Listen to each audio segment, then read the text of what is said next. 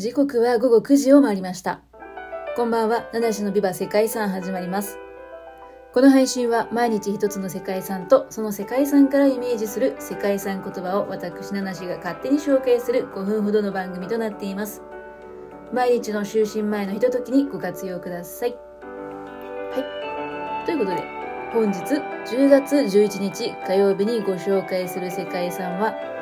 スオメンリンナ要塞です。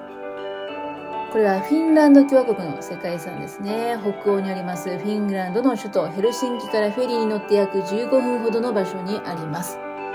ヘルシンキの沖合に浮かぶ6つの島をつないで作られた要塞で、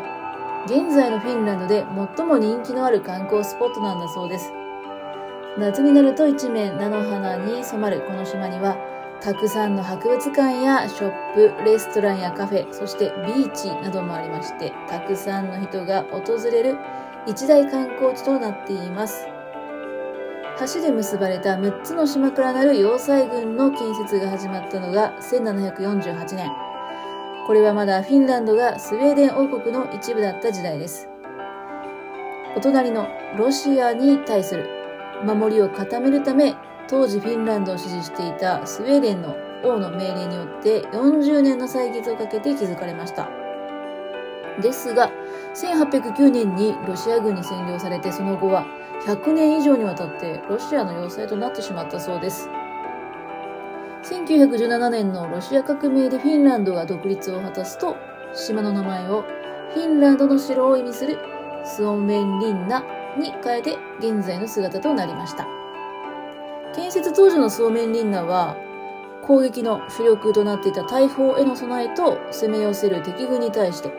防御する際に視覚ができないように作られた星型要塞ですね。星型をしております。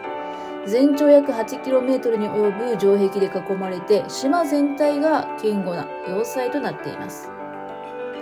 高度な建築技術が集積した人類の歴史上重要な時代を代表する建築群としてね、世界遺産に登録されております。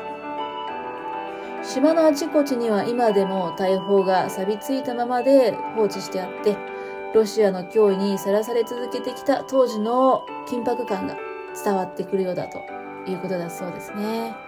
ただ、島の南部のスクターミエカと呼ばれる堤防に据えられた大砲は、ロシアではなく西のスウェーデンを向いているんですけども、これはですね、ロシア帝国に併合されていた19世紀の名残なんだそうです。ソーメンリンナでは高い要塞の壁が迷路のように張り巡らされていますね。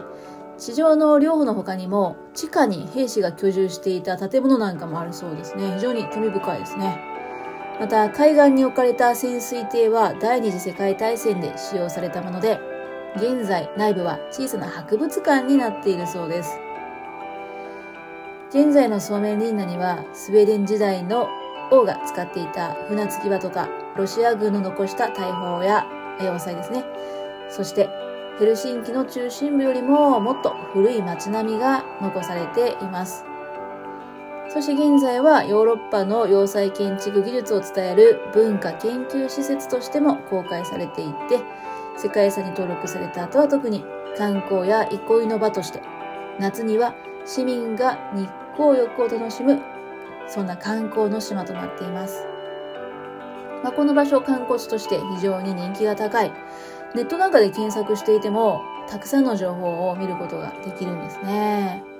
あもう久しぶりにね、もう見てるだけでも非常に雰囲気がいい、行ってみたいななんて思える場所だったんですけども、その歴史背景っていうのは、まあ、主に戦争にまつわるものだったようでね、まあ非常にギャップのある、まあ場所だなと思うんですけども、まあ、ある意味では、